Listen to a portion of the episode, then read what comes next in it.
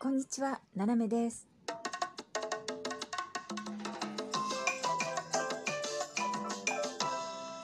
改めまして、こんにちは。世界の隅っこからななめがお送りします。今日は告知でございます。えっ、とね、明日なんですけれども、9月10日ね、えー日本時間の22時30分から、えー三遊亭結城師匠率いるですね、えー結城村の勝手に村民会議を開きたいと思います。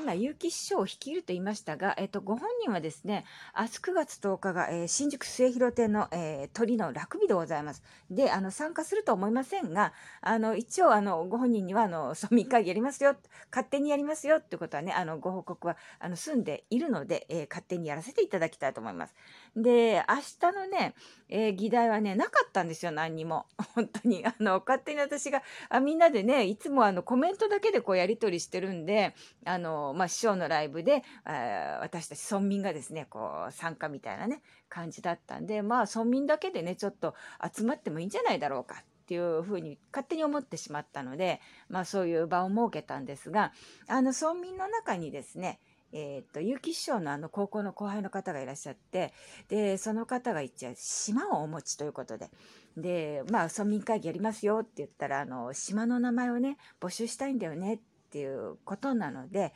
明日の村民会議の議題はですね、えー島の名前募集ということで、えー考えております。えー皆さんね、あのお好きに参加していただいても全然、あの、村民じゃなければ、えー参加できないわけではないんです。もう、あの、いろんな村ありますからね、世の中にはね。で、あのまあ、結城村の、えー村民の、えー条件っていうのは、え三遊亭結城師匠の名前を聞いたっっていうね、それだけでいけるみたいです。で、あとは、あの、ライブね、えーラジオトークのライブ聞いたとか、あライブの、えーサムネ見たことあるとか、まあ、あの、それだけでもいけるみたいなんで、えーみんなお、皆さんのお気軽に、本当に、お気軽にご参加くださいませ。えー明日ですね、えー三遊亭結城師匠ね、結城村へようこそ、勝手に村民会議、え、斜めの枠で、えー夜のですね、日本時間夜の22時30分から、えー1時間程度ね、考えております。えー皆さんね、あの、こぞってご参加ください。あの、いろんなね、あの、その島のアイデアね、